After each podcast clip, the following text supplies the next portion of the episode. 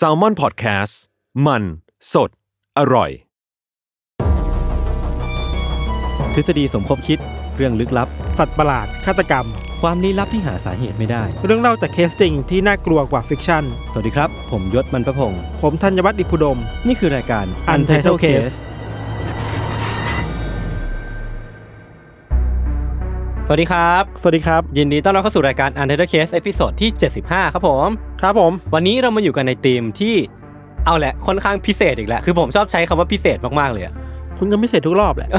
แต่อันนี้พิเศษกว่าปกอะอันตินี้พิเศษกว่าปกติครับคือเรามาอยู่ใน theme alcoholism หรือว่าอ่า คือมันเป็นมันเป็นภาษาไทยว่าอะไรนะเป็นเป็น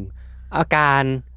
ติดแอลกอฮอล์อะไรงี้ไหมหรือว่าโรคพิษสุราเรื้อรังหรืออะไรพวกนี้ปะเออโรคพิษสุราเรื้อรังเออซึ่งะไอย่ยเราสองคนอะให้คำตอบได้ไม่ดีเท่าแขกรับเชิญพิเศษคนนี้ครับคือจะเรามีเราจะมีแขกรับเชิญแล้ว ใช่เป็นครั้งแรกเป็นในครั้งที่แบบโคตรโคตรแรกอะในประวัติศาสตร์ Untitled Case ที่มีอยู่ 18 ปีแล้ว แล้วก็อันนี้เป็น EP แรกเลยที่มีแขกรับเชิญครับ ไม่พูดมากความครับให้แขกรับเชิญแนะนำตัวให้ทุกคนฟังหน่อยดีกว่าครับ สวัสดีครับสวัสดีครับผมปิ๊กครับประวิทย์บุญนิธิภัยศิษฐ์ครับเป็น senior brand ambassador ของบริษัท Diageo m o e t e n c y ประเทศไทยครับ ครับผม ก็วันนี้พี่ปิ๊กมาอยู่กับเราด้วยด้วยเหตุผลอะไรพี่ปิ๊ก ก็เขาหลงมาเฉยไม่ใช่ไม่ใช่ไม่ใช่ใช่เข้าทางซอยสามแล้วเลยร้านข้าวมันไก่โอ้ยมา เดี๋ยวก่อนสิ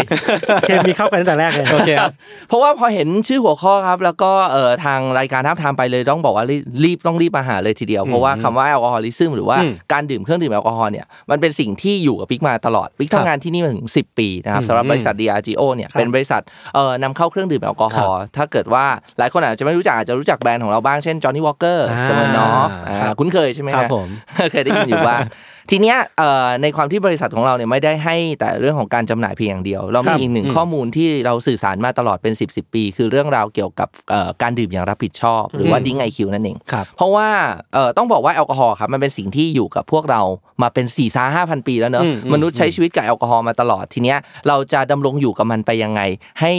ส่งผลกระทบต่อเราน้อยที่สุดอ่า นั่นั่นจึงเป็นเหตุผลที่มาอยู่ในวันนี้ครับเพราะถ้าจะเล่าเรื่อง alcoholism ทั้งทีก็เลยอยากจะมาคุยด้วยว่ามีข้อมูลอะไรที่น่าสนใจเกี่ยวกับเรื่องของแอลกอฮอล์ให้ได้เรียนรู้กันได้บ้างโอเคครับครบถ้วนครับ วันนี้ก็น่าจะจบไม่ได้ไม่ได้ไม่ได้ไม่ได้โอเค ก็อย่างที่พี่ปิ๊กพูดเลยเมื่อกี้ว่า เราอะจะมา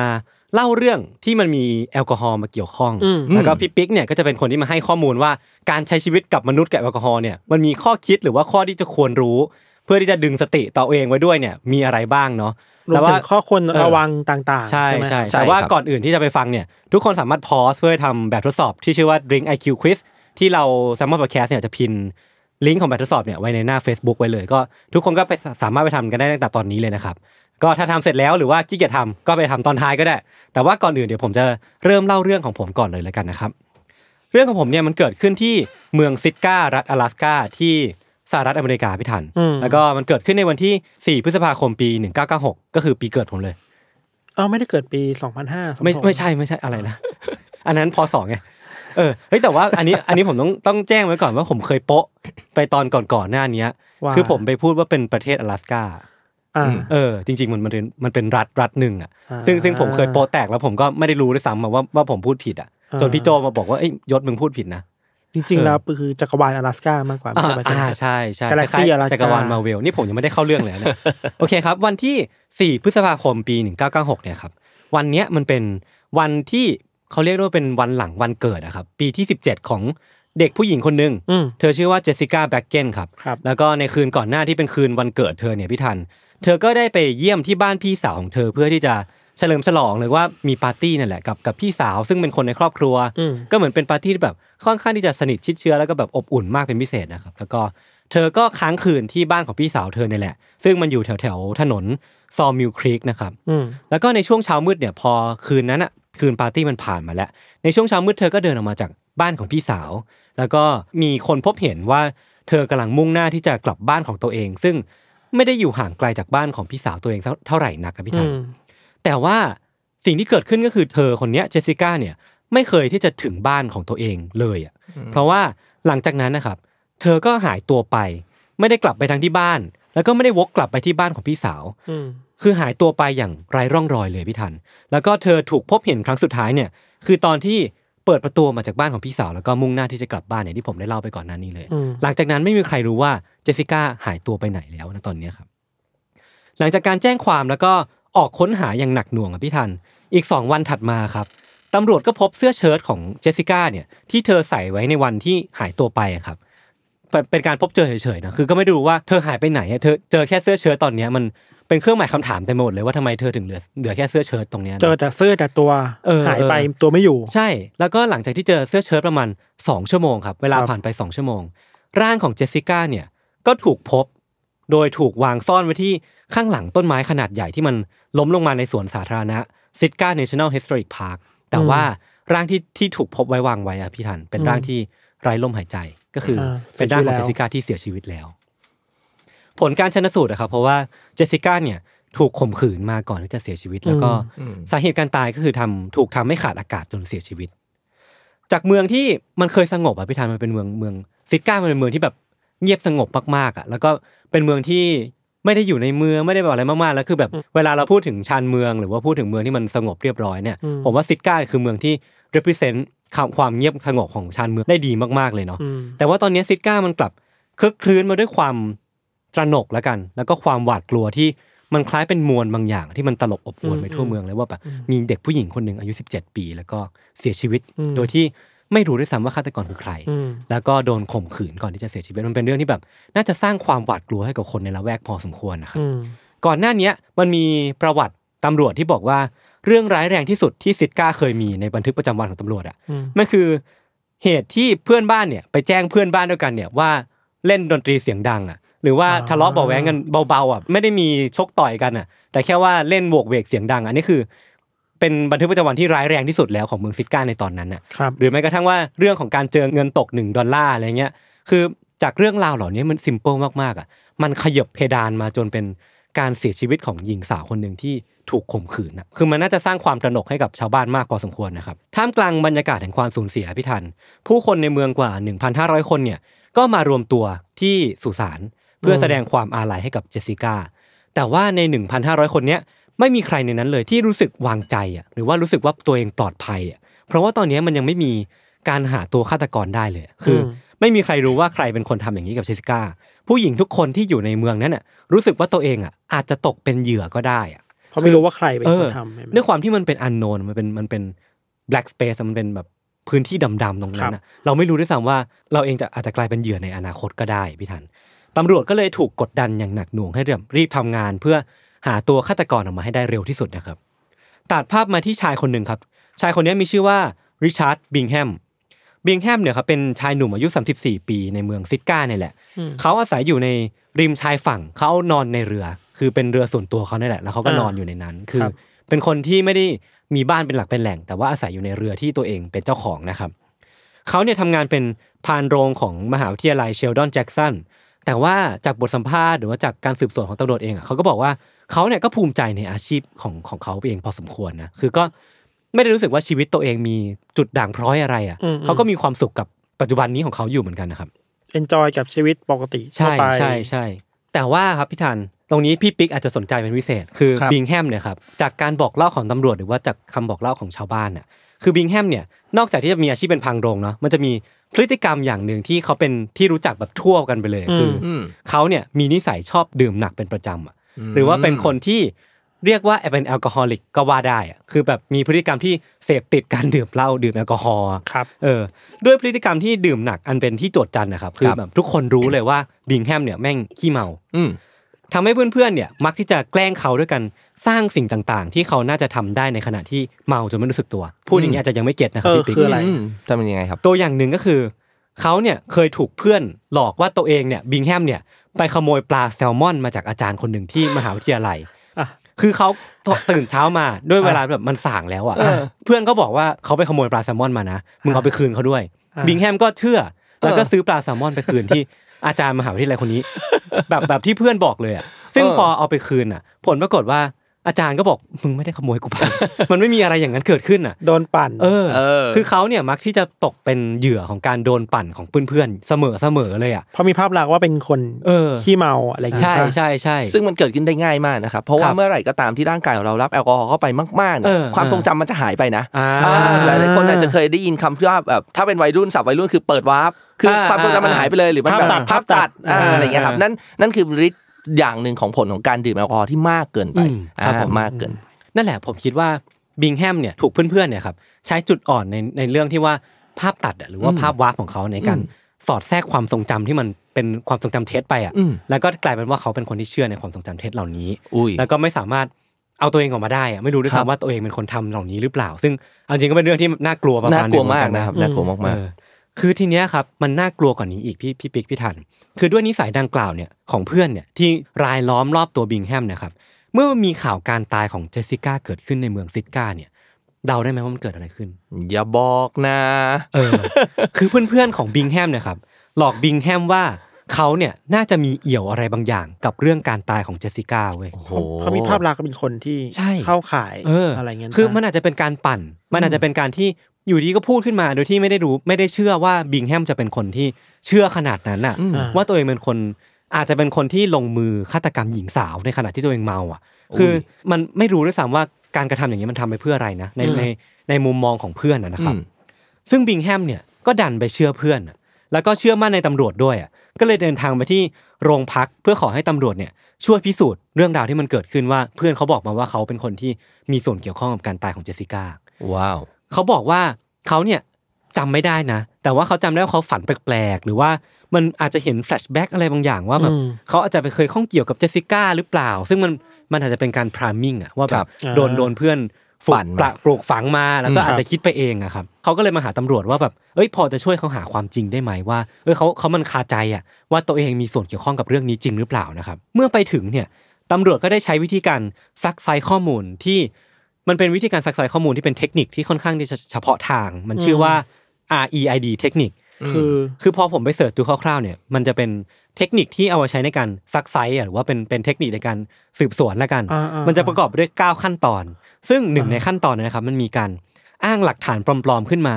เพื่อชี้นำให้บิงแฮมเนี่ยยอมสารภาพออกมาตามหลักฐานปลอมๆนั้นนะน่าสนใจเออคือมันเป็นวิธีการที่เป็น ID เทคนิคเนี่ยมันเป็นวิธีการที่ค่อนข้างที่จะ controversial ประมาณหนึ่งว่าแบบอ่ามัมันเป็นวิธีการที่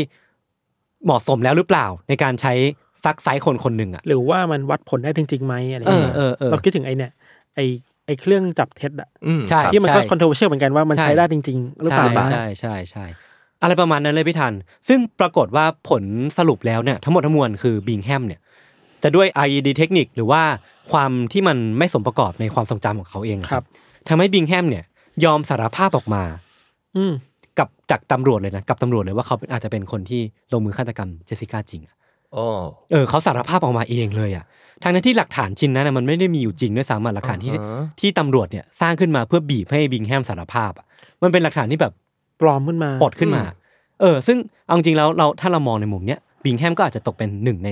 เหยื่อของการกระทำที่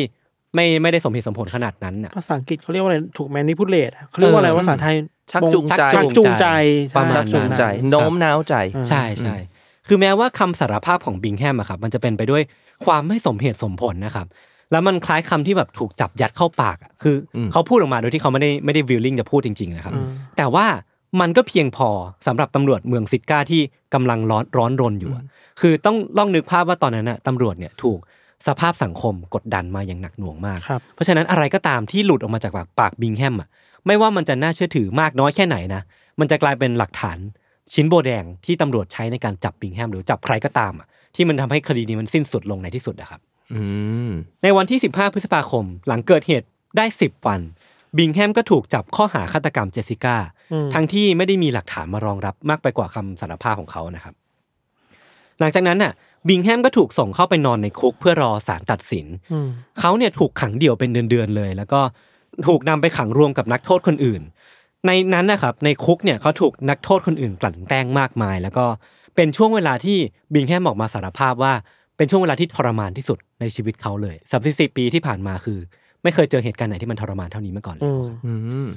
คือเมื่อมาถึงช่วงเวลาที่ขึ้นศาลนะครับ เขาถูกส่งไปชั้นศาลที่เมืองจูโน่คือ น่าจะมีเรื่องของกระบวนการทางกฎหมายบางอย่างเขาเลยต้องถูกส่งไปที่เมืองจูโน่เพื่อทำการไต่สวนนะครับ ที่นั่นเนี่ยมันมีการต่อสู้กันด้วยหลักฐานอืมแม้ว่าตำรวจจะบอกว่าบิงแฮมเนี่ยเป็นคนรับสารภาพเอง แต่ว่าผลตรวจ DNA ในที่เกิดเหตุเนี่ยมันไม่ได้ตรงกับบิงแฮมเลย คืออมแค่นี้มันก็น่าจะชัดพอสมควรแล้วล่ะว่าอืมบิงแฮมอาจจะเป็นคนที่ไม่ได้มีส่วนเกี่ยวข้องกับเรื่องนี้ด้วยซ้ำอะครับ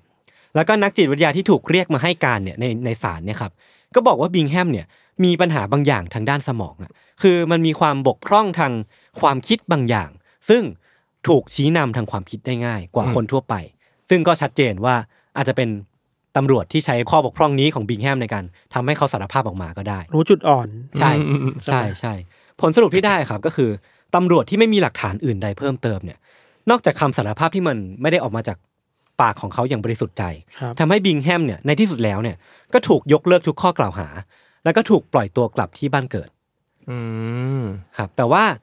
บิงแฮมเนี่ยครับเขาไม่ได้ถูกส่งตัวกลับไปที่ซิดกาซึ่งเป็นเมืองบ้านเกิดของเขา เพราะว่าทุกคนที่เมืองซิดกาตอนเนี้ยเชื่ออย่างสนิทใจไปแล้วว่าบิงแฮมเป็นฆาตกร มีมีภาพติดติดใช่ตาไปว่าในยยังไงก็เป็นคนร้ายอยู่แล้วนี่ป่ะใช่ คือกลายเป็นว่าบิงแฮมตอนเนี้ย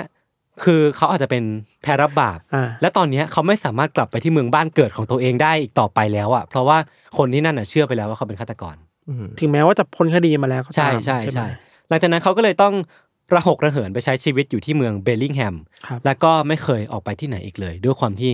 เขาอาจจะไม่ได้ไว้ใจโลกอีกต่อไปแล้วก็ได้อืมกลัวเออกลัวด้วยนะกลัวชุมชนจะมองเขาว่าใช่เป็นแบบใช่ใช่ภาพลักษณ์ที่คนในเมืองเก่าว่าไว้ จริงๆก็น่าสงสารเหมือนกันนะเออเออมากๆเลยครับ และครับนี่ก็เป็นส่วนหนึ่งที่ต้องบอกว่า แอลกอฮอล์ก็คงมีผลครับด้วยใช่คือจากเท่าที่ฟังมาไม่ว่าจะเป็นเรื่องของการโน้มน้าวใจหรือชักจูงใจก็ตามอืมอืมแต่ส่วนหนึ่งเลยที่ที่เป็นความผิดพลาดที่ทำให้เขาต้องตกอยู่ในสถานการณ์เนี้ยก็นั่นก็อืมคือการที่เขาดื่มแอลกอฮอล์จนอืมมากเกินไปครับพอมากเกินไปอะบางอย่างที่เราคุยกันว่ามันมีภาพตัดอื มมันมีเรื่องของอืมการที่ความทรงจำสับสนครับนะครับอันนี้มันจะเป็นเรื่องหนึ่งที่เกิดขึ้นได้เมื่อมีแอลกอฮอล์เนี่ยเข้าไปอยู่ในร่างกายเรามากๆ มันทำให้คนที่เชื่อว่าคุณบิงแฮมเนี่ยน่าจะเป็นคนที่ขาดความมั่นใจในตัวเองในระดับหนึ่งอยู่แล้วด้วยอืมอ่าอืมอืมทำให้พอเขาเกิดความสับสนในเรื่องของเอ่อความทรงจำเนี่ยอืมก็เลยกลายเป็นว่าเมื่อตำรวจเอ่อให้หลักฐานเท็จหรือว่าหลอกล่อเขาด้วยคำพูดใด ๆ ก็ตามจนทำให้เขายอมสารภาพ นั่นก็เป็นสิ่งที่จริงๆเราไม่น่าจะเกิดขึ้นอืมถ้าเขามีสติในเรื่องของการดื่มอืมสามารถที่จะใช้ชีวิตในการคอนโทรลชีวิตตัวเองได้จากการดื่มนะฮะถ้าถ้าเรารู้ดีเราจะทราบว่าแอลกอฮอล์ครับ ถ้าเข้าไปในปริมาณที่เหมาะสมอะอืมมันจะไม่ส่งผลให้เราจำอะไรไม่ได้เลยเนอะอืมเราก็ยังคงอืมจำได้ทุกอย่างยังคุยกับเพื่อนๆได้ อาจจะมีความรู้สึกเออคลึกครื้นมากยิ่งขึ้นด้วย แต่ว่าเมื่อไหร่ก็ตามที่มันมากเกินลิมิตของตัวเราอืมเมื่อนั้นแหละ สิ่งที่มันจะส่งผลต่อร่างกายโดยเฉพาะคุณบิงแฮมที่เขาทานทุกวันใช่ไหมครับครับจากข้อมูลที่คุณเล่าให้ฟังนี่คือดื่มทุกวันเลยอย่างครับต่อเนื่อง ก็อาจจะส่งผลไปถึงเรื่องของสมองของเขาด้วยอืมอืมทำให้ความทรงจำเนี่ยมันยิ่งแบบเลอะเลือนมากขึ้นไปอีกอืมทำให้การโดนข้อกล่าวหานั้นกลายเป็นเรื่องจริงของเขาขึ้นมาซะอย่างเอนั้นเออจริงเป็นเรื่องที่น่าน่าพูดคุยกันมากๆเลยนะว่าแบบอืมเออมันมันมีปรากฏการณ์อย่างนี้เกิดขึ้นนะใช่แล้วคือครับคือเราก็ดื่ม เราสองคนเองก็ดื่มครัว่าเชื่อว่าทุกคนก็ดื่มอืมแต่ว่านั่นแหละมันต้องมีลิมิตของมัน ใช่ เราแต่ว่าถึงต้องมารู้จักลิมิต แล้วก็เออเออเข้าใจในเรื่องของการดื่มอย่างรับผิดชอบมากขึ้น เพื่อจะได้ไม่เอาตัวเองเนี่ยไปอยู่ในเคสแบบนี้ครับผมเชื่อว่าเรื่องที่คุณยศเล่าไม่ใช่เคสเดียวที่เกิดขึ้นใช่เออเรื่องของแอลกอฮอล์เนี่ยทำให้หลาย ๆ คนเนี่ยต้องไปติดอยู่ในสถานการณ์ที่ตัวเองไม่ได้เป็นผู้ก่ออืมตัวเองไม่ได้เป็นผู้ทำเนี่ยอีกมากมายหลายคดี เพราะฉะนั้นครับเรื่องของ Drink IQ หรือดื่มอย่างรับผิดชอบจึงสำคัญที่เราจะเรียนรู้กันครับ แต่ว่าผมต้องบอกทุกคนไว้ก่อนนะว่าเรื่องผมยังไม่จบนะเออมันจะมี part สองครับครับภาคผมเป็นยังไงครับต่อครับ คือเรื่องราวเนี่ยมันยังคงเดิมเนินไปเช่นนั้น คือไม่มีใครในเมืองซิตก้าที่รู้ว่าฆาตกรที่ฆ่าเจสสิก้าเนี่ยคือใคร แล้วก็บางคนบางกลุ่มก็ยังเชื่อว่าคุณบิงแฮมเนี่ยเป็นฆาตกรตัวจริง แต่แค่ว่าเขาอาจจะไม่ได้ถูกหลักฐานที่มันรองรับมากพอสมควร เรื่องราวมันก็ดำเนินไปเช่นนั้นครับ ไม่มีใครรู้ฆาตกรตัวจริง จนเวลามันผ่านไปกว่า 20 ปีอืมคือประมาณ 23 ปีได้ ครับอืม จนกระทั่งปี 2019 ที่ผ่านมาครับ เวลามันล่วงเลยเนาะ แล้วก็อีกสิ่งหนึ่งที่มันพัฒนาตามเวลาเนี่ยมันคือเทคโนโลยีที่มันก้าวหน้ามากขึ้น คือตำรวจ阿拉斯ก้าเนี่ยมีเทคโนโลยีแล้วก็อุปกรณ์ที่ทันสมัยมากขึ้น คือมันเป็นเทคโนโลยีที่ชื่อว่า genetic genealogy อ่ะ genealogy คือพี่ทันน่าจะเคยเล่าไปแล้ว ยีน ในตอน อะไรบางอย่าง ในตอน อ๋อ Golden State ไอ Killer การวงสาคนาญาติ ใช่ ตามหาอะไรแบบนั้นใช่ป่ะ ใช่ golden state killer ป่ะนะ ใช่ใช่ใช่ เออมันคือการที่เราเนี่ยเอาตัวอย่าง DNA ของ อ่า ใครบางคน แล้วก็มาแ ตกแตกๆไปตามวงศาคณะญาติคือเรียกว่า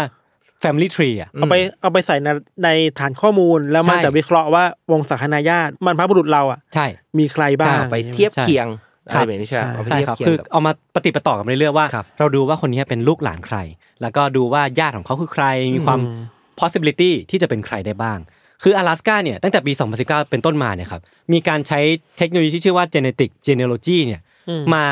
อืมมา solve case ที่มันเป็น unsolved มา10กว่าปีได้อะอืม solve สำเร็จไปแล้ว2เคสอ่าซึ่งมาถึงเคสที่3ซึ่งก็คือเคสของเจสสิก้าซึ่งตำรวจเนี่ยก็ได้ใช้เทคโนโลยีนี้กันเข้ามาเพื่อที่จะหวังว่าน่าจะ solve เคสนี้ได้นะครับครับแล้วก็ตำรวจเนี่ยก็ได้นำ DNA ที่พบในที่เกิดเหตุที่พบอยู่บนร่างกายของเจสสิก้าเนี่ยไปตรวจสอบด้วยเทคโนโลยีนี้ จนรู้ว่าเจ้าของ DNA ที่อยู่บนเสื้อผ้าของเจสสิก้าเนี่ยคือใคร เจ้าของ DNA คือชายที่ตอนเนี้ย ในปี 2019เนี่ยมีอายุ 66 ปี เขาชื่อว่าสตีฟบรันช์อ่าคือปัจจุบันเนี่ยครับเขาอาศัยอยู่ในรัฐอาคันซัส เมื่อรู้ดังนั้นเนี่ยตำรวจก็รีบประสานงานแล้วก็ดำเนินการต่ออย่างรวดเร็ว แต่ว่าเมื่อตำรวจไปถึงแล้วก็เผชิญหน้ากับคุณบรันช์นะครับเขาก็กลับปฏิเสธว่าเขาไม่ได้เป็นคนฆ่าเจสสิก้าแล้วก็ ไม่ได้ยอมรับผลตรวจ DNA ที่เกิดขึ้นด้วย คือเขาก็ใช้ช่องว่างทางกฎหมายบางอย่างแหละ ในการบอกว่าผลตรวจ DNA นี้มันอาจจะไม่ร้อยเปอร์เซ็นต์คือเขาก็ไม่สามารถใช้เป็นหลักฐานในการยืนยันว่าเขาเป็นคนที่มีเอี่ยวกับเรื่องนี้ก็ได้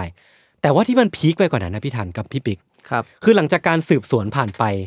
ประมาณ 30 นาทีครับ คุณบรานช์เนี่ยก็ฆ่าตัวตาย เฮ้ยเฮ้ยคือเพราะเพราะเรารู้สึกผิดนี้เหรอ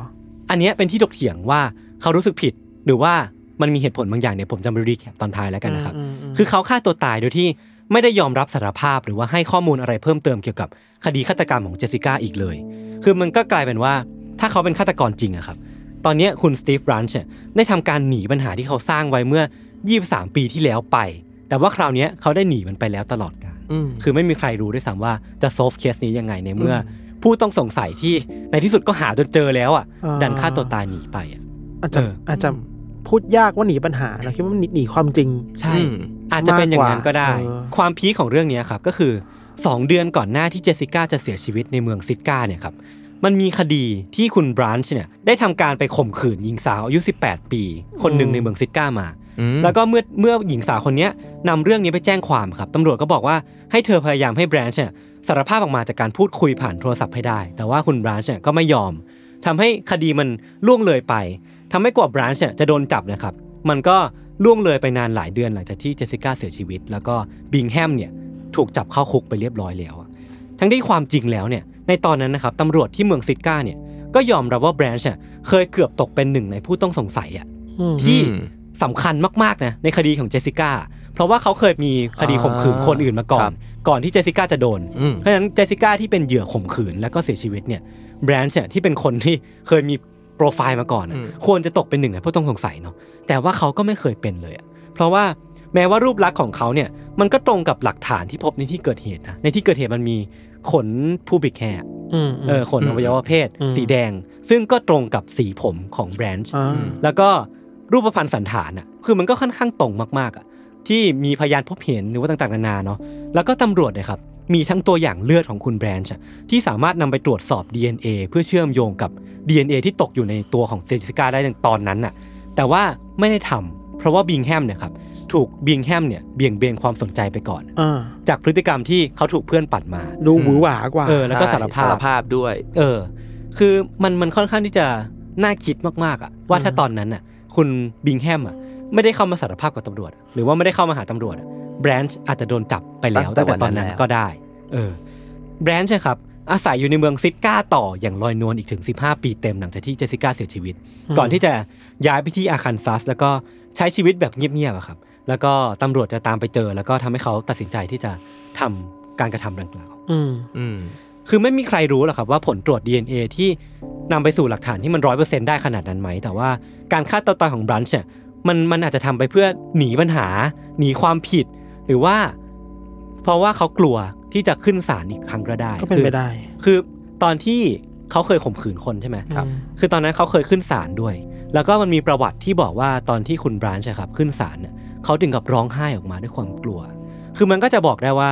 เขาอาจจะไม่ได้เป็นคนที่ฆ่าเจสสิก้าก็ได้นะ แต่ว่าเขากลัวที่จะถูกทางการเรียกไปขึ้นศาลอีกครั้ง เพราะว่ามันเป็นความกลัวที่มันอาจจะเป็นปมในจิตใจเขาก็ได้อะเวลาจะบอกว่าคนฆ่าตัวตายเนี่ยมันมัน ไม่สามารถบอกได้อย่างเดียวเนาะใช่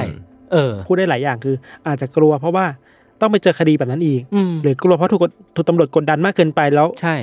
อายุแบบแก่แล้วอะหกสิบหกปีอะเออคงแบบไม่อยากจะเจอปัญหาอะไรอย่างนี้อีกแล้วอืมอะไรเงี้ยครับอืมก็เป็นไปได้นะครับ คือเราไม่มีทางรู้หรอกเออเราไม่รู้แล้วนก็ยังคงเป็นความที่ไม่รู้ต่อไปตลอดกาลแล้วกันนะครับ คือเมื่อนักข่าวไปสัมภาษณ์บิงแฮมอะครับถึงชีวิตที่ผ่านมาเนี่ย เขาก็บอกว่าชีวิตของเขาเนี่ยในเมืองอื่นอย่างเบลลิงแฮมเนี่ยมันก็ไม่ได้แย่มากนะครับเขาก็ใช้ชีวิตผ่านมันมาได้เนอะมีแฟน แล้วก็ทำอาชีพอยู่เลี้ยงต่อตัวเองต่อมาประมาณอืม20 กว่าปี แต่ว่าสิ่งที่เขาสงสัยมากๆเลยก็คือแบรนช์เนี่ยในฐานะที่เขาคิดว่าแบรนช์เนี่ยน่าจะเป็นฆาตกรตัวจริงเนี่ยเขาสงสัยมากๆเลยว่าตลอด 25 ปีที่ผ่านมาเนี่ยแบรนช์ทำอะไรมาบ้าง ในขณะที่เขาลอยนวลอยู่ เหนือปัญหาที่เขาก่อไว้อะคือคคำถามเนี้ยมันเป็นคำถามที่แบบ เขายังสงสัยอยู่เสมอว่าฆาตกรตัวจริงเนี่ยทำอะไรมาบ้างในขณะที่เขาต้องถูกตัดสินว่าเป็นฆาตกรเป็นแพ้รับบาป แล้วก็ต้องระหกระเหินจากเมืองบ้านเกิดมาอยู่ที่เมืองเนี้ยเออคือมันเป็นเรื่องที่แบบน่าเศร้าเหมือนกันอะ สมมติว่ามันมีสองไทม์ไลน์เนาะเออไทม์ไลน์ของคนแรกคนที่ใช่สองนะแล้ววิ่งไปคู่กันอะเออคนหนึ่งมีช่วงหนึ่งต้องติดคุก เออ คนหนึ่งสมมติถ้าเป็นฆาตกรอืมอยู่เฉยๆลอยนวลลอยนวลอะไรมีเงี้ยความสุขในชีวิตต่อมันไปก็ดูไม่แฟร์ใช่ใช่ไหมเออคือคำถามเนี้ยเขาบอกว่ามัน รบกวนจิตใจเขามากจริง ๆ เวลาที่คิดถึงมันนะนะครับ อืม คือตรงเนี้ยมันมีไซส์สตอรี่อย่างหนึ่งพี่ปิ๊กพี่ ครั ทั บ น คือผมก็ไปเสิร์ชข้อมูลมาว่า阿拉斯กาเนี่ยมันเป็นรัฐที่โด่งดังมากในเรื่องของการดื่มแอลกอฮอล์ ใช่ครับ คืออ้างอิงจากเว็บ ABC News นะครับ ในปี 2012 เนี่ยบอกว่า阿拉斯กาเป็นรัฐที่ครองอันดับหนึ่งของอัตราส่วนคดี sexual assault ต่อหัวในสหรัฐคือเขาเรียกว่า per capita ป่ะนะ อืม คือมันมี อ่า อัตราส่วนของคดีที่เอามาหารกับจำนวน จำนวน ประชากร ประชากร แล้วมันมันเยอะที่สุดอันดับหนึ่งของสหรัฐอเมริกา แล้วก็ 86%ของทั้งหมดทั้งมวลเนี่ยครับของคดีที่เกิดขึ้นใน阿拉斯กาเนี่ยมีแอลกอฮอล์มาเกี่ยวข้อง อืม คือค่อนข้างที่จะชัดเจนมากๆ มันนำไปสู่กฎหมายที่โด่งดังมากๆ แล้วก็คอนโทรเชียลมากๆใน阿拉斯กาคือ มันมีกฎหมายที่ตำรวจเนี่ยสามารถจับคนเมาในบาร์ที่阿拉斯กาได้อะ ใช่ครับ อ๋อ ที่ เออ สหรัฐมีกฎหมายแบบนี้ครับ เออคือมันมีมันมีเรื่องเล่าบอกว่า ถ้าสมมุติว่าคุณไปเมาในบาร์นะ แล้วคุณเมาแล้วอ้วกหรือว่าเมาแล้วไม่สามารถควบคุมตัวเองได้อะอ่าตำรวจหรือว่าโปโป้เนี่ยจะสามารถเข้าไปจับคุณในบาร์ได้โดยที่ไม่ได้ผิดกฎหมายอะใช่เลยคือในช่เลยในบาฮะร์นะในบาร์เลยแบบเป็นที่ที่คนดื่มเหล้าอะอ่าแต่ว่าใช่เลยครับตำรวจสามารถเดินเข้าไปจับคุณได้ ใช่อาจจะเพราะด้วยเหตุผล เรื่องความปลอดภัยถูกต้องใช่แบบที่ประวัติศาสตร์ของเมืองนี้มันมีมารัฐนี้มีมาอะไรอย่างนี้หรออืมถูกต้องครับ เพราะว่าเอ่อด้วยปีกว่าประชากรของเขาเนี่ยมีเรื่องของการดื่มแอลกอฮอล์กันเนี่ยค่อนข้างมากสาเหตุหลัก ๆ อันหนึงเลยเรื่องของอากาศอ่าอากาศอ่าหนาวหลายใช่ๆไหมเพราะมีลักษณะของอากาศหนาวเนี่ยเครื่องดื่มอืมแอลกอฮอล์อืก็มเป็นสิ่งหนึ่งที่มนุษย์ใช้ในการดำรงชีวิตตั้งแต่อืมในสมัยก่อนนะครับครับทีเนี้ยเอ่อนอกเหนือจากเรื่องของที่ยศบอกว่าจะจับคนเมาได้แล้วเนี่ยอืม ใน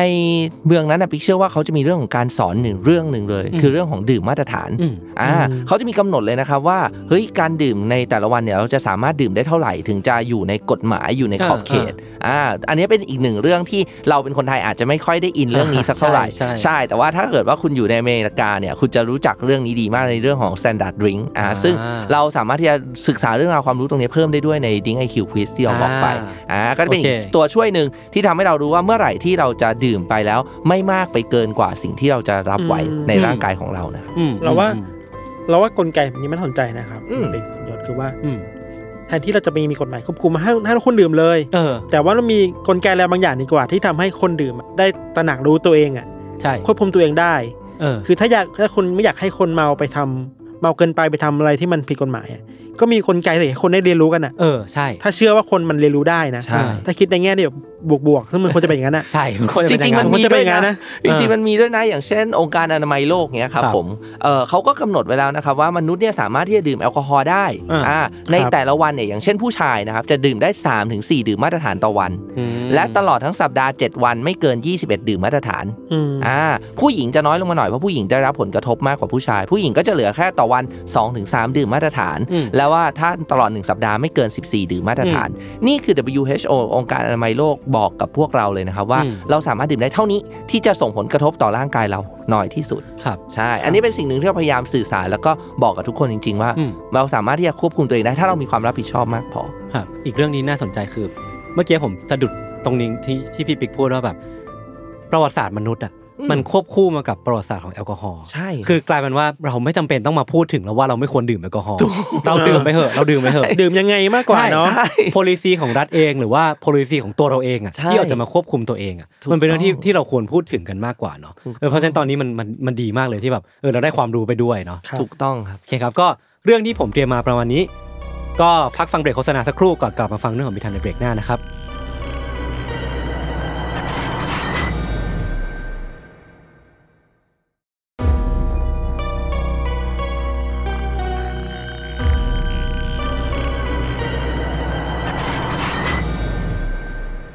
อเคครับกลับมาเรื่องของเราในเบรกนี้ครับ อืมคือเราต้องมีคำเตือนแหละว่าเรื่องเนี้ยค่อนข้างน่ากลัวมากอะมากครับโอเคครับยศชินแล้วครับว้าวแล้วก็ทุกคนที่ฟังอยู่ครับครับพี่ครับ เพราะว่านอกจากน่ากลัวแล้วก็มีความรุนแรงพอสมควรอืมฟังแล้วอาจจะมีความกระทบกระทั่งจิตใจได้อืมพอสมควรถ้าใครครับยังไม่พร้อมก็พักก่อนอืมอะไรอย่างนี้เนาะเราอยากเริ่มต้นอีกครับว่าในปี1975เนี่ย มันมีเรื่องแปลกๆเกิดขึ้นในเมืองเมืองหนึ่งชื่อว่าบาธทาวน์ชิพอืม นี่อยู่ในรัฐโอไฮโอที่อเมริกาครับครับ เหตุการณ์เนี้ยมันเกิดขึ้นตอนที่มันมีเด็กวัยรุ่นกลุ่มหนึ่งเป็นวัยแบบเซนเจอร์ติงอะอ่านึกออกไหมครับเออเออเออซนเออๆออกไปเดินเล่นกันตามป่าในหลังชุมชนนี่แหละอืมครับคือเราอยากให้นึกภาพแบบว่าเด็กเซนเจอร์ติงอะออกไปเที่ยวการเดินไปเดินมาในป่าเนาะสำรวจป่ากันแบบสนุกสนุกๆอะพอเด็กกลุ่มนี้เดินไปในป่าได้สักพักหนึ่งครับพวกเขาเห็นว่าตรงหน้าพวกเขามันมีท่อนไม้ท่อนหนึ่งแต่ว่ามันถูกปักไว้แบบ ผิดที่ผิดทางอะอืมไม่รู้ว่าทำไมมันต้องมีตรงนี้ด้วยอะอืมพอเดินเข้าไปดูใกล้ๆก็พบว่า นอกจากมันเป็นแท่งไม้ที่มันปักผิดๆแล้วอะบนแท่งไม้นั้นอะมันมีหัวของสุนัขอยู่เว้ยเดี๋ยวนะอืมที่ถูกตัดไว้อะวางเสียบไว้อยู่บนแท่งไม้อะอืมแล้วอยู่ในป่า อืมตามข้อมูลที่เราไปเจอมาจากนิวยอร์กไทม์นะครับบอกว่าเด็กกลุ่มเนี้ยกลัวมากครับ แต่ก็มีความคึกคะนองบางอย่างครับก็เลยถ่ายรูปเก็บไว้ คือทั้งกลัวทั้งแบบตกใจทั้งอยาก อยากระบายออกอะอืมอืมแต่ว่าพวกเขาก็กลับบ้านไปแล้วก็ไม่ได้บอกเรื่องนี้ต่อกับผู้ใหญ่กับตำรวจ เพราะว่ากลัวว่าถ้าบอกไปแล้วน่าจะมีคนร้ายที่อยู่ในป่านั้นตามมาหาพวกเขาหรือเปล่า หรือว่ากลัวจะถูกห้ามไม่ให้ไปเล่นที่แห่งนั้นอีก อะไรอย่างนั้นอ่าคงมีความกลัวแบบนั้นอยู่อะครับอืมครับ อันนี้ไม่ใช่แค่วัยรุ่นกลุ่มนี้ที่เจอ อะไรแปลกๆในป่าแห่งนี้นะอืมอืมคือว่าชาวบ้านในชุมชนแถวๆนั้นนะครับเขาก็บอกกันว่า พวกเขาเคยเจอเรื่องแบบนี้เหมือนกันมคือเวลาเดินเข้าไปในป่าแห่งเนี้ยก็จะเจอทั้ง ต้นไม้ที่มันมีศพของกระรอกหรือกบอะไรเงี้ย ถูกปักเอาไว้อยู่อะนึกว่าถูกเอาตะปูปักไว้ทิ่มไว้ที่ต้นไม้อะเอออืมซากศพของนี่เยอะมากเลยเว้ยเออถ้าเจอบ่อยมากในช่วงเวลาหลังเนี่ย แต่ว่าพวกเขาก็ไม่สามารถหามือคนทำได้ว่าใครเป็นคนทำอืมเรื่องนี้ก็ยาวไปผ่านไป เราตัดภาพไปอีกวัยรุ่นอีกกลุ่มหนึ่งนะในเวลาที่ไม่ต่างกันมากครับวัยรุ่นกลุ่มนี้ชอบไปตกปลากันตามแอ่งน้ำในเมือง นึกภาพว่าเวลาเราไปเที่ยวแอ่งน้ำอะครับแล้วก็เอาเป็ดตกปลาไปมายืนยืนตกปลาสองสามคนอะไรเงี้ยตามภาพทั่วไปที่เราทุกคนทุกคนเคยฟังหรือเคยเห็นภาพกันคือว่า เวลาตกปลาเสร็จก็จะเอาปลาออกมาจากเบ็ดอืมแล้วเก็บไว้ในถังอ่าครับบางคนก็เอาปลาใส่ในถังแล้วก็ทิ้งไว้ลงแม่น้ำอีกรอบนึงป่ะอืมปล่อยให้มันมีชีวิตต่อไปอะไรเงี้ยแต่วันนั้นน่ะในเพื่อนกลุ่มเนี่ยครับมันมีเพื่อนคนหนึ่งที่มีพฤติกรรมแปลกออกไปไว้ยอืมอืมคือว่าหลังจากที่เพื่อนคนนี้เขาดึงปลาขึ้นมาได้ครับ เขาไม่ได้โยนปลาลงไปในถังกลับไปนะ แต่ว่าเขาไปเอามีดที่อยู่ข้างๆตัวเองอะอืมขึ้นมาแล้วก็เฉือนตรงกรีดตรงของตัวปลาอ่าอืมกรีดตรงกลางเลยอะแล้วค่อยๆกรีดดูเนื้อในของมันอะอืมโอ้โห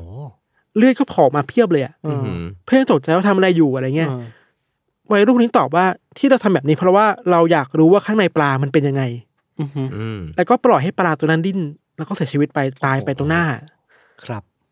เราจะบอกว่าวัยรุ่นคนนี้กับคนที่เอาซากศพไปไว้ในป่า คือคนคนเดียวกันเว้ยอ๋อเว้ยนี่พี่เฉลยตั้งแต่ตอนนี้ในสองนั่นน่ะเหตุการณ์นี้เออแล้วจะบอกว่า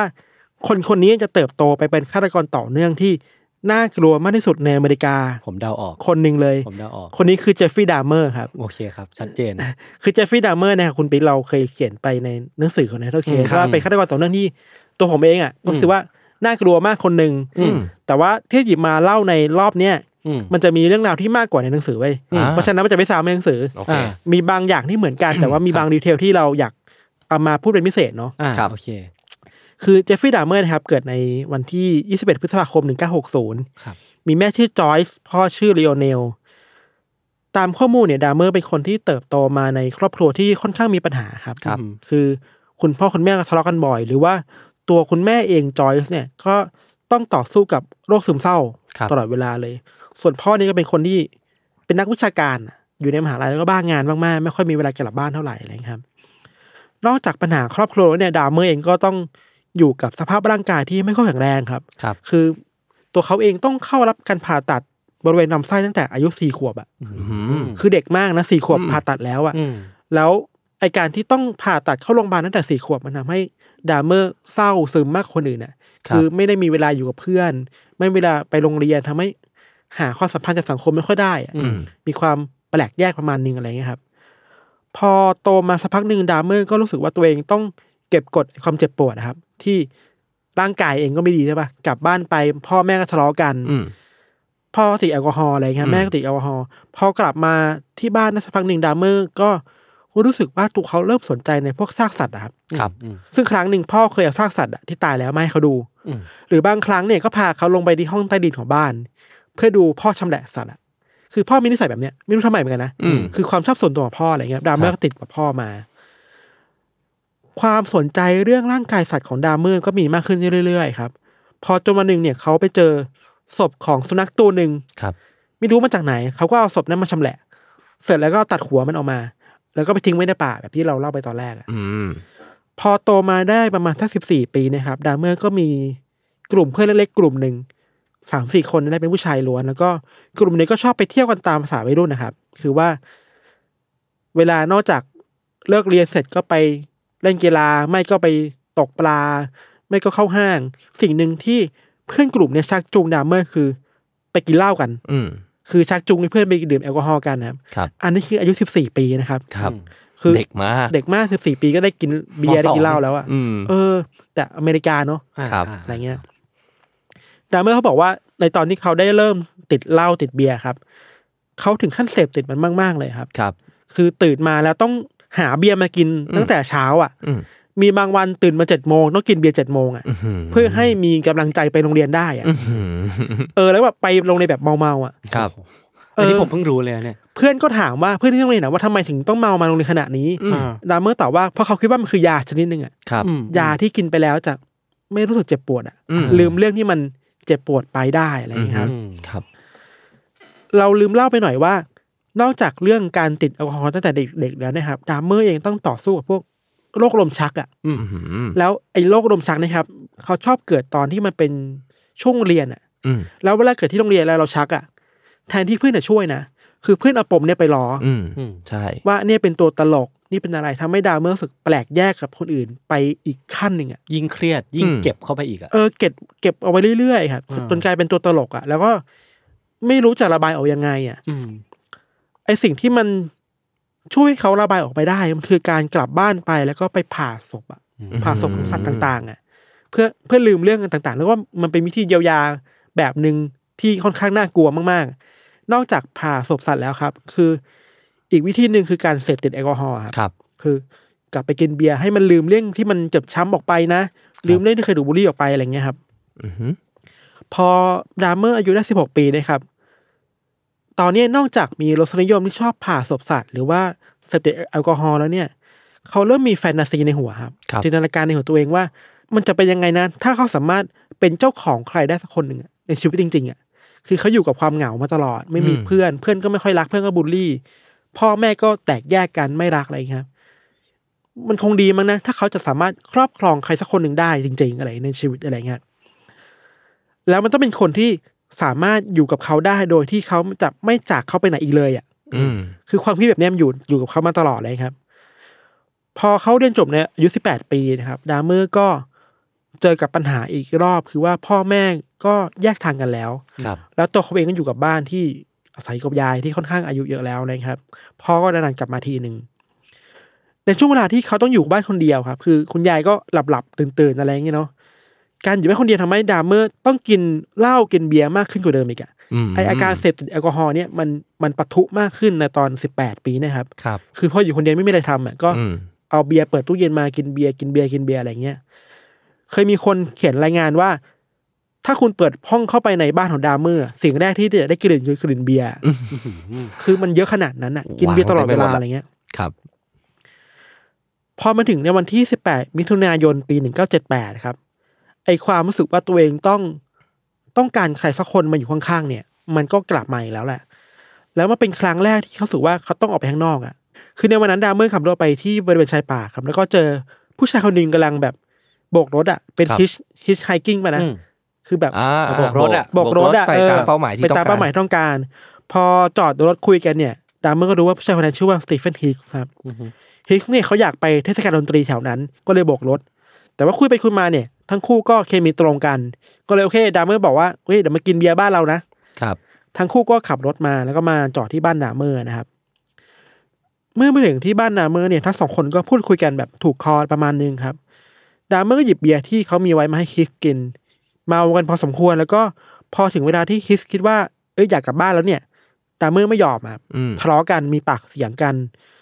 ในจังหวะที่ฮิกส์คิดว่าจะกลับบ้านแล้วเดินเดินหันหลังเข้าประตูแล้วเนี่ยดามเมอร์ไปหยิบดัมเบลมาอันหนึ่งอะแล้วก็ฟาดไปที่คอโอ้ยหลังด้านหลังคอของของฮิกส์ครับจนฮิกส์แบบล้มลงไป สุดท้ายเขาก็เอาดัมเบลนี่แหละ มารัดคอปะครับมามาบีบตรงคออะอ่าทำให้หายใจไม่ได้อะ สุดท้ายฮิกส์ก็เสียชีวิตที่บ้านของเขาไปอะไรเงี้ยครับอืมหลังจากนั้นดามเมอร์ก็เอาศพของฮิกส์เนี่ย ไปเก็บไว้ที่ชั้นใต้ดิน แล้วก็เริ่มชำแหละศพของฮิกส์เป็นชิ้นๆน่ะคือตอนที่เขากำลังชำแหละศพของฮิกส์อะภาพมันตัดกลับมาว่า ในตอนเด็กที่เขาเห็นพ่อ เอาซากศพของสัตว์อะมาชำแหละที่ห้องใต้ดินอะเออมันกลับมาเขาทำตามแบบที่พ่อทำอะแต่ไม่ใช่สัตว์ แต่นี่คือคนแล้วอะเอออืมพอเก็บศพของฮิกส์ไว้ประมาณหนึ่งครับ ดามเมอร์ก็กลัวว่าไอ้กลิ่นของศพเนี่ยมันจะเหม็นมากเกินไปไหมหรือเปล่านะอะไรเงี้ยดามเมอร์ก็เลยเอาชิ้นส่วนของฮิกส์เนี่ยมาใส่ถุงขยะพาขึ้นรถแล้วก็นำไปทิ้งไว้ในป่าแห่งหนึ่งในตอนที่อยู่ในป่าเนี่ยดามเมอร์ก็ค้อนขึ้นมาทุบกระดูกเนี่ยจนละเอียดอืมแล้วก็เอากระดูกไปโปรยทิ้งตามจุดต่างๆไปแบบทำลายหลักฐานอะไรเงี้ยแต่ว่าถึงแม้ว่าหลักฐานของการฆ่าฮิกส์มันจะหายไปแล้วครับ แต่ว่าไอ้ความรู้สึกว่าดามเมอร์ต้องการใครสักคนหนึ่งอะมันยังอยู่เว้ยอืมคือฮิกส์ หายไปหมดเลยนึกออกปะอืมแต่ว่าไอ้ความรู้สึกว่าต้องการเติมเต็มความสัมพันธ์เนี่ยมันยังอยู่ครับ ขณะเดียวกันอาการเสพติดแอลกอฮอล์ของดามเมอร์มันก็ไม่ได้หายไปไหนอะแล้วดูดูเหมือนจะมีมากขึ้นด้วยซ้ำไปครับ มีหลายครั้งที่พ่อเขากลับมาที่บ้านแล้วต้องเจอกับดามเมอร์สภาพที่แบบเมาทั้งวันเลยอะอืมกลับมาบ้านทีไรดามเมอร์ก็กินเบียร์กินเหล้าตลอดเลยกลิ่นเบียร์มันแรงมากที่บ้านอะไรเงี้ยแต่พ่อก็ช่วยอะไรเขาไม่ค่อยได้ครับ คือเตือนเตือนไปแต่ว่าดามเมอร์ก็ไม่ทำอะอะไรเงี้ย ในช่วงเวลาที่เขาเสพติดแอลกอฮอล์มากๆครับดามเมอร์มีแฟนตาซีในหัวขึ้นมาครับมีความคิดแปลกๆในหัวขึ้นมาว่า เออ เขาอยากจะออกไปทำอะไรสักอย่างในที่นอกบ้านวะเบื่อแล้วในการอยู่คนเดียวอะไรเงี้ยเขาเลยไปฝังตัวอยู่ในบาร์แบบบาร์ที่เป็น LGBTQ อะครับบาร์เกย์อะไรเงี้ยครับ ไปดื่มเหล้าที่บาร์แล้วก็ พอดื่มเหล้าแล้วเจอคนที่เขาสนใจเป็นผู้ชายที่เขาสนใจแล้วแหละเขาจะไปชวนไปดื่มเบียร์ต่อที่โรงแรมอืมโดยดามเมอร์เนี่ยมักจะเลือกเอา ยานอนหลับอะครับ ครับ ผสมเข้าไปในเบียร์กินอะสมมติว่าไปกินต่อกันแล้วไปต่อกันแล้ว อืม ผสมยาอืม ให้ให้หลับ แล้วก็พอเหยื่อสลบก็ ก็นอนพร้อมกันอะอืม ตอนนั้นคือยังไม่ฆ่านะ สิ่งที่ดามเมอร์ทำที่โรงแรมคือว่าหลังจากวางวางยาให้เหยื่อสลบไปแล้วเนี่ยดามเมอร์จะเป็นนอนข้างๆอะโยนพี่ปิ๊กแล้วก็ เอาหัวตัวเองไปแนบที่อกอะอืม เพื่อให้ได้ยินเสียงหัวใจเต้นอะอืม ดามเมอร์บอกว่านี่เป็นสิ่งที่ทำให้เขารู้สึกว่าตัวเองมีตัวตนอะอืมอืมนี่มันชัดมากเลยคือปมของดามเมอร์คือการขาดใครสักคนไปอะ ได้แนบอิงกับใครสักคนแล้วก็รู้สึกว่าคนที่เขาแนบอิงด้วยมีชีวิตอยู่ เออ คือเสียงหัวใจมัน real มากอะ อืม ที่ทำให้ดามเมอร์รู้สึกว่าตัวเองยังมีคนอื่นอยู่ข้างๆเราอะไรเงี้ย จริงๆมันรู้สึกน่าสงสารเหมือนกันมันเศร้านะ มันเศร้าเป็นนะ คนขาดความอบอุ่นอะ ครับ ใช่ครับ ขาดความสัมพันธ์ที่จะมาเติมเต็มเขาได้อะไรเงี้ยอืมดามเมอร์ทำแบบนี้หลายครั้งมากครับ แล้วก็คำถามคือ ถึงแม้ว่าเหยื่อหลายคนจะรู้ตัวนะว่าถูกดามเมอร์มอมเหล้ามอมยามา แต่พวกเขาไม่สามารถไปแจ้งตำรวจต่อได้เว้ย เพราะว่าสังคม LGBTQ ในยุคเวลานั้นอะอ่าโอเคมันยังไม่เปิดกว้างใช่ถูกกดทับอยู่ ถูกกระทับอยู่แล้วก็บางครั้งเนี่ยคนที่เป็นเกย์หรือคนที่เป็น LGBTQ เวลาไปแจ้งความเนี่ยตำรวจจะแบบไม่สนใจอะเออไม่ไม่ทำคดีด้วยซ้อืมเออหรือบางทีก็เหยียดหยามอะอืมล้อเล่นกับคนที่เป็นเหยื่ออะไรเงี้ยครับคนที่เป็น LGBTQ ในเวลานั้นเลยแบบรู้สึกว่าตำรวจไม่ใช่ที่พึ่งก็เลยเก็บไว้กับตัวเองมากกว่าอะไรเงี้ยำอืมทำให้ดามเมอร์ก็รอดมาตลอด อย่างที่เราบอกไปว่าดามเมอร์ไม่เคยฆ่าคนหลังจากฮิกส์เลยนะอืมถึงแม้จะวางยาเหยื่อได้อะก็ไม่ได้ฆ่าแค่ไปนอนนั่งข้างๆอะแต่มันก็ดูแปลกแปลกพอสมควรเนาะตัวเขาเองก็กลับมาฝังตัวตามคลับต่างๆ เหมือนเดิมอะครับ แล้วก็รอจนบาร์ปิดผับปิด แล้วก็เดินไปชวนเหยื่อกลับโรงแรมพร้อมกันทำตาม pattern อย่างเนี้ยไปเรื่อยๆอะไรเงี้ยจนเวลามันผ่านไป 9 ปีหลังจากฆ่าคนแรกได้สำเร็จครับมันในปี 1987อะ ดามเมอร์เจอเหยื่อคนหนึ่งชื่อว่าสตีเฟนทัวมี่อะครับ ซึ่งก็ตาม pattern เดิมเลยคือว่าดามเมอร์พาทัวมี่ไปโรงแรมอืมกินเหล้าด้วยกันกินไปด้วยกันแล้วก็วางยาให้สลบครับ แต่ว่าในตอนที่ดามเมอร์ตื่นขึ้นมาเนี่ยครับเขาพบว่าทัวมี่ตายแล้วอะอ้าวแต่เขายืนยันนะว่าภาพมันตัดอะอืมอืมอืมตัดว่าจำอะไรไม่ได้เลยว่าทัวมี่ตายยังไงหรือว่าเกิดอะไรขึ้นทัวมี่หรือเขาทำอะไรอะคือตื่นขึ้นมาคือนอนข้างๆแล้วทัวมี่แบบมีเลือดไหลจากปากแล้วอะอืม เหมือนกับว่ามันเป็นภาพตัดแบบคดีแรกที่เราคุยกันเมื่อกี้ประมาณนี้ครับนะอืมนอกจากยืนยันว่าจำอะไรไม่ได้เลยนะครับ ดามเมอร์ก็ไม่รู้ด้วยว่าจะทำยังไงกับทัวมี่ที่ตายไปแล้วครับ สิ่งที่เขาทำคือก็เอาศพของทัวมี่เนี่ยชำแหละ แล้วก็ยัดใส่กระเป๋าเดินทาง แล้วก็เรียกแท็กซี่อะให้นำกระเป๋าเนี่ยไปส่งที่บ้านเว้ยอืมแท็กซี่ถามดามเมอร์ว่านี่คืออะไร ศพใช่ไหมดามเมอร์ตอบว่าใช่ เอ้าเอ้าคือนึกว่าโจ๊กอะ เออ เออเออคือ ถ้าเป็นคนทั่วไปเขาไม่คิดว่าคนจะกล้าพูดว่านี่คือศพอะอืมอ่าคือคุยล้อเล่นกันอะอืมแท็กซี่ก็ไปส่งที่บ้านด้วยอ่าฮะพอดามเมอร์กลับไปที่บ้านน่ะเขาก็ลงมือชำแหละศพของทัวมี่อีกรอบหนึ่งอืมที่ใต้ดินเหมือนเดิม แยกเอาเนื้อออกจากกระดูก เอาเนื้อที่เป็นเศษเนื้อทิ้งลงขยะ แต่รอบเนี้ยครับ เขาคิดว่าเขาต้องการใครสักคนหนึ่งมาอยู่ข้างๆนั้นจริงๆจริงๆอะคือเขาเสพติดการที่มีคนอยู่กับเขาอะสิ่งที่ดามเมอร์ทำคือตัดเอาหัวของศพทัวมี่ออกไป เลาะเอาเนื้อออกเหลือแค่กระดูกเนี่ย แล้วเก็บไว้ในกล่องเป็นของที่ระลึกในห้องนอนตัวเองอะ เออ คือดามเมอร์ต้องการอะไรแบบนั้นอะอืมเหตุการณ์ฆ่าทัวมี่เนี่ยมันเหมือนเป็นตัวปลดล็อกความรู้สึกของดามเมอร์ที่มีหมดเลยครับ แล้วมันทำให้เขาเดินหน้าฆ่าคนต่อไปเรื่อยๆแบบ ไม่มีอะไรมันหยุดได้แล้วอะอืมอืมมันมีเหตุการณ์หนึ่งเกิดขึ้นในวันที่ 16 มกราคม 1988 ครับ ดามเมอร์เจอกับวัยรุ่นคนหนึ่งชื่อว่าเจมส์ด็อกเทเตอร์ คือทั้งสองคนเจอกันที่บาร์แห่งหนึ่งแล้วก็ก่อนที่ดามเมอร์จะไปล่อลวงให้ด็อกเทเตอร์เนี่ยกลับมาดื่มกันต่อที่บ้านเหมือนเดิมเลย แล้วก็ลงมือฆ่าด็อกเทเตอร์ช่วงประมาณตีสี่หลังจากนั้นก็เอาร่างของด็อกเทเตอร์เนี่ย ไปชั้นใต้ดินชำแหละเหมือนเคสของทัวมี่สิ่งที่ดามเมอร์ทำมันดูเป็น pattern มากขึ้นน่ะคือ เริ่มรู้แล้วว่าทำทำอะไรแบบเชี่ยวชาญมากขึ้นน่ะ แยกเนื้อออกจากกระดูกยังไงตัดยังไง สุดท้ายเขาก็ตัดหัวของด็อกเทเตอร์ออกมา เอาเนื้อออกแล้วก็เก็บกระโหลกเอาไว้เป็นที่ระลึก เหมือนเก็บดิมไว้ในกล่องเดียวกับที่มีหัวของทัวมี่อยู่อะอืมอืมคิดถึงภาพห้องนอนหนึ่งคนน่ะครับกล่องที่ระลึกข้างๆห้องนอนตัวเองมันคือกล่องที่มีกะโหลกกระโหลกคนอยู่อะสองกะโหลกสองกระโหลกแล้วอะเหมือนเหมือนแฟนตาซีในหัวของเขามันเริ่มที่จะชัดขึ้นเรื่อยๆอะว่าเขาจะไปเจอใครแล้วเขาจะทำอะไรกับชายคนนี้แล้วเขาจะได้อะไรเก็บไว้ในในในห้องนอนเขาบ้างเขาเริ่มจับ pattern ตัวเองถูกอะทำแบบนี้แล้วจะจะดีน่าจะรอดนะอะไรเงี้ยครับ คือพอมาถึงวันที่ 26 พฤษภาคมปี 1991นะครับ ดามเมอร์ก็เจอกับวัยรุ่นชาวลาวคนหนึ่งชื่อว่าคุณอารักษ์สินทสมพรนะอืมเจอโดยบังเอิญแล้วก็ดามเมอร์ใช้วิธีการเดิมคือล่อลวงมาที่ห้องพักอืมวางยาสลบ แต่คราวเนี้ยดามเมอร์ทำสิ่งที่ไปไกลกว่าเหยื่อทุกคนที่ผ่านมาครับครับคือในระหว่างที่คุณอารักษ์สลบอยู่อะดามเมอร์ไปหยิบเอาสว่านนะครับมาเจาะที่กระโหลกของคุณอารักษ์อะอ่าฮะอืมแล้วก็เทกรดเกลือลงไปที่รูที่เป็นกระโหลกอะอืม คือดามเมอร์เชื่อว่าการทำแบบเนี้ยจะสามารถเปลี่ยนให้คุณอารักษ์เป็นซอมบี้แล้วเขาสามารถควบคุมคุณอารักษ์ได้อะแล้วก็ทำให้คุณอารักษ์ที่ตกอยู่ในการควบคุมเขาเนี่ยอยู่อยู่กับเขาเปนพื่อนตลอดตลอดไปอะคือความต้องการที่ต้องการมีใครสักคนหนึ่งมาอยู่ข้างๆอะอืมมันสะท้อนออกมาหมดเลยนะ ตั้งแต่การเสพติดแอลกอฮอล์การหนีความจริงรวมถึงการฆ่าคนแล้วก็การทดลองในแปลกๆเนี่ยครับครับ เคสเนี่ยมันแปลกที่ว่าคุณอารักษ์เนี่ย สามารถหนีไปได้ อืมแต่ว่าพอหนีออกไปนอกอพาร์ตเมนต์เนี่ยครับฟ้องตำรวจตำรวจมาตำรวจมาตรวจสอบที่อพาร์ตเมนต์เนี่ยนะมาเจอดามเมอร์กับคุณอารักษ์ด้วยซ้ำไปนะครับอืมอืมแต่ว่าดามเมอร์อ้างว่าเขากับคุณอารักษ์เนี่ยเป็นแฟนกัน อื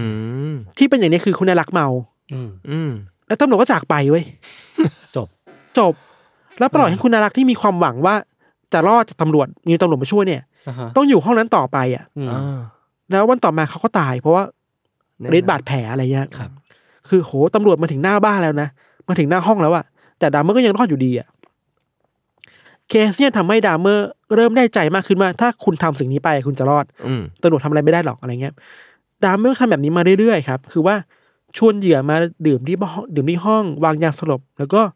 เอาสว่านมาเจาะที่กระโหลกเหยื่ออย่างนี้อีกสองสามคนอะไรเงี้ยครับดามเมอร์ทำอย่างนี้มาถึงจนวันที่ 22 กรกฎาคมปี 1991 ครับ เจอเหยื่อคนใหม่ชื่อว่าเทรซี่เอ็ดเวิร์ด คนเนี้ยเทรซี่เอ็ดเวิร์ดเนี่ย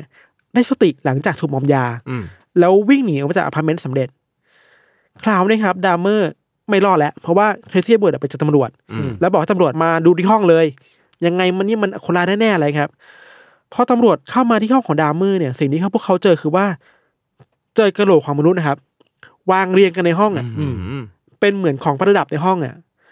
พอเปิดเข้าไปในตู้เย็นก็เจอหัวของเหยื่อที่แบบยังไม่เลาะเนื้อออกอะอืมหัวคนที่ถูกตัดเอาไว้อยู่ในอยู่ในตู้เย็นด้วยเหมือนกันนะพอเดินไปดูในห้องน้ำในห้องอาบน้ำก็เจอกับศพที่ไม่มีหัวครับ ถูกแช่ไว้กองกองๆกันสองสามศพอะอื้อหือคืออยู่ได้ไงพะโหดสัตว์โหดมากดามเมอร์น่ากลัวมาก หลังจากนั้นดามเมอร์ก็ถูกจับเข้าคุกในปีหนึ่งเก้าเก้าหนึ่งครับ ถูกตัดสินจำคุกตลอดชีวิต ครับแล้วก็เข้าใจว่าในปีหนึ่งเก้าเก้าสี่เนี่ยก็มีข่าวว่าดามเมอร์เสียชีวิตในคุก เพราะว่าถูกเพื่อนในคุกทำร้ายอืม จนตายอะไรเงี้ยตามข้อมูลสรุปคือว่าดามเมอร์เนี่ยฆ่าคนไปอย่างน้อยสิบเจ็ดคนอืมอืม แรงจูงใจคือว่าเขาบอกว่าตัวเองเนี่ยต้องการฆ่าคน เพื่อเพื่อเก็บอะไรบางอย่างจากจากเหยื่อตัวเองอะมาไว้กับตัว ครับ เพื่อที่ตัวเองจะได้ไม่รู้สึกเปล่าเปลี่ยวหัวใจอะอืมอืมจะได้มีคนมาเติมเต็มความว่างเปล่าของตัวเองอะไรเงี้ยครับ อืม แล้วก็มีคนวิเคราะห์ว่า หนึ่งในปัจจัยที่ทำให้ดามเมอร์กล้าทำเรื่องที่น่ากลัวแบบเนี้ยเพราะว่าเพราะฤทธิ์ของแอลกอฮอล์ครับครับ คือ ในทางการแพทย์ผมไม่รู้เข้าใจผิดไปนะคือว่ามันมีโรคที่ชื่อว่าพิษสุราเรื้อรังเนาะใช่ครับ ซึ่งมันทำให้ดามเมอร์เกิดภาพหลอนขึ้นมาในหัวครับแล้วแฟนตาซีบางอย่างที่เขาต้องต้องสว่านเจาะหัวคนน่ะครับมันเกิดมาจากฤทธิ์ของอะไรพวกนี้ได้ด้วยเหมือนกันน่ะ มันก็อาจจะมีผลที่เกี่ยวข้องกันได้ เนื่องจากว่าแอลกอฮอล์เนี่ยมันจะมีฤทธิ์ในเรื่องของการกดประสาทอืมอ่าฮะทำให้อย่างที่เราคุยกันตั้งแต่เคสแรกว่าความทรงจำจะสับสนอ่าฮะสิ่งที่จริงกลายเป็นไม่จริงในตัวเอง สิ่งที่ไม่จริงกลายเป็นเรื่องจริงของตัวเราแบบเนี้ยครับก็เป็นส่วนหนึ่งที่เอ่อแอลกอฮอล์อาจจะทำให้เกิดฤทธิ์แบบนั้น แต่ว่าถ้าจากทั้งสองเรื่องที่ปิ๊กฟังอะปิ๊กว่าส่วนหนึ่งเลยที่มันสำคัญกว่า แล้วก็มีผลกระทบมากกว่าต่อการกระทำของทั้งคู่อะคือเรื่องของปมในจิตใจ ใช่อ่าใช่เมื่อกี้ลองฟังดูดีๆ จะรู้เลยว่าดามเมอร์เริ่มตั้งแต่การเลือกที่จะเอาแอลกอฮอล์เนี่ยมาใช้ในการแก้ปัญหาชีวิตอ่าอ่าเพราะเขาขาดความอบอุ่น พ่อแม่ทะเลาะกันแล้วเห็นพ่อแม่ทานแอลกอฮอล์ก็ดื่มด้วยเห็นไหมฮะ ซึ่งพี่จะบอกว่าจริงๆแล้วตั้งแต่ที่เขาคิดว่าแอลกอฮอล์จะแก้ปัญหาชีวิตได้ อันนี้ก็ผิดละ อืมอืมแอลกอฮอล์ไม่ใช่เครื่องมือที่ใช้ในการแก้ปัญหาใด ๆ ในชีวิตของพวกเราได้ครับผมเชื่อว่าเราทุกคนมีปัญหาในชีวิตอ่าแต่เราทุกคนมีสติพอที่จะไม่เลือกเอาแอลกอฮอล์มาใช้ในการแก้ปัญหาชีวิต มันอาจจะเป็นแค่สิ่งหนึ่งที่เราดื่มเข้าไปเพื่อให้เรารู้สึกว่าเราคือขึ้นขึ้นเรามีความสุขในการสนทนากับเพื่อน แต่แน่นอนว่าเราทุกคนจะไม่เลือกมันเป็นเครื่องมือในการแก้ปัญหาชีวิต พูดอย่างนี้ได้ไหมครับว่าในในระยะยาวเนี่ยมันช่วยเราไม่ได้หรอกใช่ครับมันช่วยเยียวยาเราได้ระยะสั้นแบบระยะจัระงหยะวะตรงนั้นหน่ะน้านั้นเองตรงหน้านั้นเองอะไรเงี้ยจริง ๆ ถ้าให้ปิ๊กพูดในมุมที่อยู่กับแอลกอฮอล์มาตลอดจริงๆมันแก้มันช่วยอะไรไม่ได้เลยด้วยซ้ำครับอืมอืมแอลกอฮอล์มันช่วยอะไรไม่ได้เลยด้วยซ้ำมันเพียงแค่มันเป็นเครื่องมือหนึ่งที่ทำให้เรารู้สึกว่าเราหลุดจากกรอบชีวิตเดิมๆหลุดจากความเป็นจริงใช่ไปหลุดจากความเป็นจริงไปหน่อยแค่นั้นเองอะไรเงี้ยครับแต่ว่าเมื่อเราใช้มันบ่อยๆจนเราเสพติดกลายเป็นแอลกอฮอลิซึมเหมือนในหัวข้อวันเนี้ยมันก็จะ ส่งผลที่บานปลายหรือว่าเกินเลยอืมเราถึงต้องมีสติในการที่จะเอ่อรู้จักที่จะดื่ม หรือรู้จักที่จะบริโภคมันครับอือฮึครับแต่ว่าหลักๆถ้าฟังอะครับเอ่อการที่จะบอกว่าแอลกอฮอล์เนี่ยเป็นสิ่งที่ทำให้เขาตัดสินใจทำพวกนั้นน่ะปิ๊กว่าปมหรือว่าปัญหาในใจ สิ่งที่เขามีมาตลอดอืมอืมอืมสิ่งที่สังคมทำกับเขา สิ่งที่ครอบครัวทำกับเขา นั่นเป็นเรื่องที่ใหญ่กว่าใช่น่าสนใจอืมนั่นเป็นเรื่องที่ใหญ่กว่า คือว่าเราจะไปโทษแอลกอฮอล์ว่าทำให้คน ไปฆ่าคนอะ ไม่ได้ คือแอลกอฮอล์มันอาจจะไป trigger อะไรบางอย่างมากกว่ามันเป็นมันไม่ใช่ step แรกอะใช่ครับ step แรกไม่ใช่จะเป็นปัญหาปมจิตใจครอบครัวอะไรมากกว่าไม่อย่างนั้นทุกคนที่ดื่มก็ต้องมีกรณีพิพาทกันหมดละใช่เต็มไปหมดใช่ถูกต้องไหมฮะแต่เพการาะรฉะนั้นคือแล้วถ้าเป็นอย่างนั้นน่ะถ้าเราเข้าใจผิดอะมันคือแปลว่าทุกคนที่ดื่มแอลกอฮอล์ต้องออกไปฆ่าคน ใช่ ใช่ไหมใช่ถ้าเราตีความแบบตีความแบบนั้นไปอะใช่ ซึ่งไม่ใช่แบบนั้นเลยไม่ได้เป็นเรื่องราวที่เป็นแบบนั้นเลยใช่สุดท้ายเลยคือจากเคสของดามเมอร์ครับเราเลยอยาก พูดต่อนิดหน่อยว่าไอการดื่มแอลกอฮอล์เนี่ยมันจริงๆมันไม่ผิดหรอก อืมคือทุกคนก็มีเสรีภาพในการไปดื่มเบียร์ดื่มเหล้ากับเพื่อนแหละ แต่อย่างที่เราคุยกันมาตั้งแต่เคสแรกว่า ดื่มยังไงให้มันรับผิดชอบ อันเนี้ยต้องรู้ limit ตัวเองนะใช่ใช่แล้วก็ต้องรู้ว่า ต้องไม่ให้มันพาเราไปในเส้นที่มันกลายเป็นการเสพติดไปแล้วอะถูกต้องครับ อย่างดามเมอร์เนี่ยเป็นเคสที่น่ากลัวมากเลยคือว่าเสพติดอยู่กับเบียร์มาตลอดเลยอะทั้งบ้านมีแต่เบียร์ตื่นเช้ามากินเบียร์อันเนี้ยอันตรายคือว่าข้อคิดอย่างหนึ่งคือว่า พออยู่ตัวเองคนเดียวอะอืมจะไม่มีคนมาเตือนอะถูกต้องครับอืมอันนี้สำคัญนะคือดามเมอร์ดามเมอร์เปล่าเปลี่ยวมากอะอืมที่บ้านพ่อแม่ก็ไม่ได้ดูเลยว่าถูกต้อง คุณยายก็แก่มากแล้วอะนอนนอนทั้งทั้งวันอะไรเงี้ยเพราะฉะนั้นแต่คนมาเตือนมันมันไม่มีอะใช่ การการมีมิตรสหายที่ดีมาเตือนว่าเฮ้ยแกนี่คือเลย limit แล้วนะเว้ยถูกต้อง นี่แกจะเป็นโรคพิสดารรุนแรงแล้วนะ ใช่มันสำคัญมากอืมใช่รวมถึงความรู้เกี่ยวกับแอลกอฮอล์ด้วยครับครับ ถ้าเขามีความรู้มากพอว่ามันส่งผลอะไรกับเขาได้บ้างอะเขาก็อาจจะไม่เลือกที่จะดื่มในปริมาณที่มากขนาดนั้นอืมอืมเขาอาจจะเลือกในวิธีการอื่นที่ทำให้เขารู้สึกสบายใจหรือรู้สึกมีความสุขได้มากขึ้น ได้ดีกว่าการดื่มแอลกอฮอล์เพียงอย่างเดียวอืมมันอาจจะเรียกว่าเป็น S curve graph ได้ไหมพี่ปิ๊กคือสมมติว่าผมเชื่อว่าพอ กว่าเราจะไปถึงจุดที่เราเป็นพิษราเรื้อรังหรือว่าไม่สามารถยั้งตัวเองได้มันยากพอสมควรยากครับมันยากเป็นเนินที่แบบอืมยากพอสมควรยากครับแต่พอมาถึงจุดนั้นแล้วอะหลุดไปแม่งเลยครับขึ้นยาวเลยพี่แล้วแบบใช่กว่าจะลงมาอีกทีคือยากมากแล้วใช่ มันเป็นการหลงไหลบางสิ่งบางอย่างที่มันช่วยให้เรารู้สึกมีความสุขในชั่วขณะครับอืมแต่ว่าถ้าอืมวันหนึ่งที่มันแบบมันเยอะจนมากเกินไปอะเราก็รู้สึกว่าเราขาดสิ่งนั้นไม่ได้ ผมว่าจริงๆแล้วการเสพติดแบบนี้เป็นทุกคนนะ ไม่ใช่แค่เรื่องเกี่ยวกับแอลกอฮอล์ด้วยซ้ำอืมเออหลายคนจะเคยได้ยินคนที่แบบชอบวิ่ง อืมอ่าชอบวิ่งอ่าอ่าอ่าวันไหนไม่วิ่งก็หงุดหงิดนะอ่าเออเหมือนเราอ่าเสพติดความสุขกับการที่เราได้วิ่งอะเราได้ครับหลั่งสารเอนโดรฟินตอนที่เราเหนื่อยอะไรเงี้ยครับเช่นเดียวกันพี่ว่าแอลกอฮอล์ก็เป็นสิ่งหนึ่งที่ทำให้เรารู้สึกมีความสุขได้ในช่วงระยะเวลาหนึ่งครับแต่ถ้าเราหลงกับมันไปมากจนเกินไป ไม่มีสติที่จะดูแลมัน เราก็จะหลุดไปใน S curve อย่างที่ยศบอกว่าเราก็จะควบคุมมันไม่ได้อีกอืมแล้วก็กลายเป็นว่าร่างกายมันต้องการตลอดเวลาอืมไปโดยปริยาย โอ้โอเคเออโโหต้องต้องระวังอันตรายต้องระวังตัวเองเออเนาะเออใช่ฮะคืออย่างเวลาเราไปกับเพื่อนไปสังสรรค์กับเพื่อนน่ะอืมเราจะรู้ limit ตัวเองว่า กี่แก้วพอใช่ใช่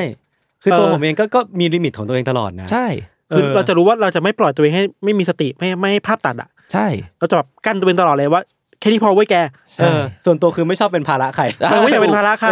สำคัญมากๆเลยนะมันคือการที่แบบเฮ้ยไม่ต้องให้ใครมารับผิดชอบตัวคุณอะเออคุณควรจะต้องเริ่มจากการรับผิดชอบตัวเองครัอะบแล้วคุณจะกลายเป็นคนที่ดีขึ้น กลายเป็นคนที่สามารถใช้ชีวิตในสังคมกับเรื่องของการดื่มได้ดีขึ้นอืมอ่าเพราะว่าอย่างที่เราเห็นว่าการดื่มมันก็คือการเข้าสังคมในรูปแบบหนึ่งอ่าใช่สร้างความสุขให้กับเราในระดับหนึ่งแต่ว่าเราจะต้องไม่ไปสร้างความเดือดร้อนให้กับคนอื่น ซึ่งเรื่องนี้มันเป็นเรื่องที่เราจะต้องเรียนรู้อืม จากดิ้งไอคิวหรือว่าจากดื่มมาตรฐานหรือแม้กระทั่งจากเพื่อนๆที่คอยเตือนกันเองก็ตาม อันนี้เป็นสิ่งที่อยากจะให้เราเปิดโอกาสในการคุยกันมาก ๆ ได้เรียนรู้กันมากๆในเรื่องนี้ แล้วก็สามารถที่จะอยู่กับแอลกอฮอล์ได้ดีขึ้นนั่นครับเองผมสิ่งหนึ่งที่อยากความเป็นของส่วนตัวแล้วกันอืมคือพูดไงดีนะเวลาเราบอกว่าแอลกอฮอล์มันซ้ำทำให้คนมีปัญหาได้ มันก็มีจริงๆแหละใช่แต่ว่าใช่ไม่ใช่ว่าไปแบนห้ามกินแอลกอฮอล์อืมเลยอะ แก้ปัญหาผิดจุด เออ ไม่ได้สร้างหรอกสร้างกลไกยากสร้างกลไกอะไรบางอย่างดีกว่า ถ้ามีคนครับนได้เรียนรู้ได้รู้จัก limit ตัวเองได้รู้ได้รู้มาตรฐานอะไรบางอย่างขอใช่งตัวเองอันเนี้ยอันเนี้ยยั่งยืนกว่าเยอะเลย ผมเชื่อว่าทุกคนเคยได้ยินคำว่ายิ่งห้ามยิ่งยุอืมอืมมันเป็นอืมันเป็นอะไรที่ยิ่งกรอบยิ่งอเมริกาเคยมีช่วงยุคหนึ่งที่ห้ามจำหน่ายแอลกอฮอล์เลยนะครับครับยี่เราเรียกว่าช่วง prohibition period ก็คือแบบห้ามโดยเด็ดขาดใครขายคือผิดกฎหมายใครกินคือผิดกฎหมาย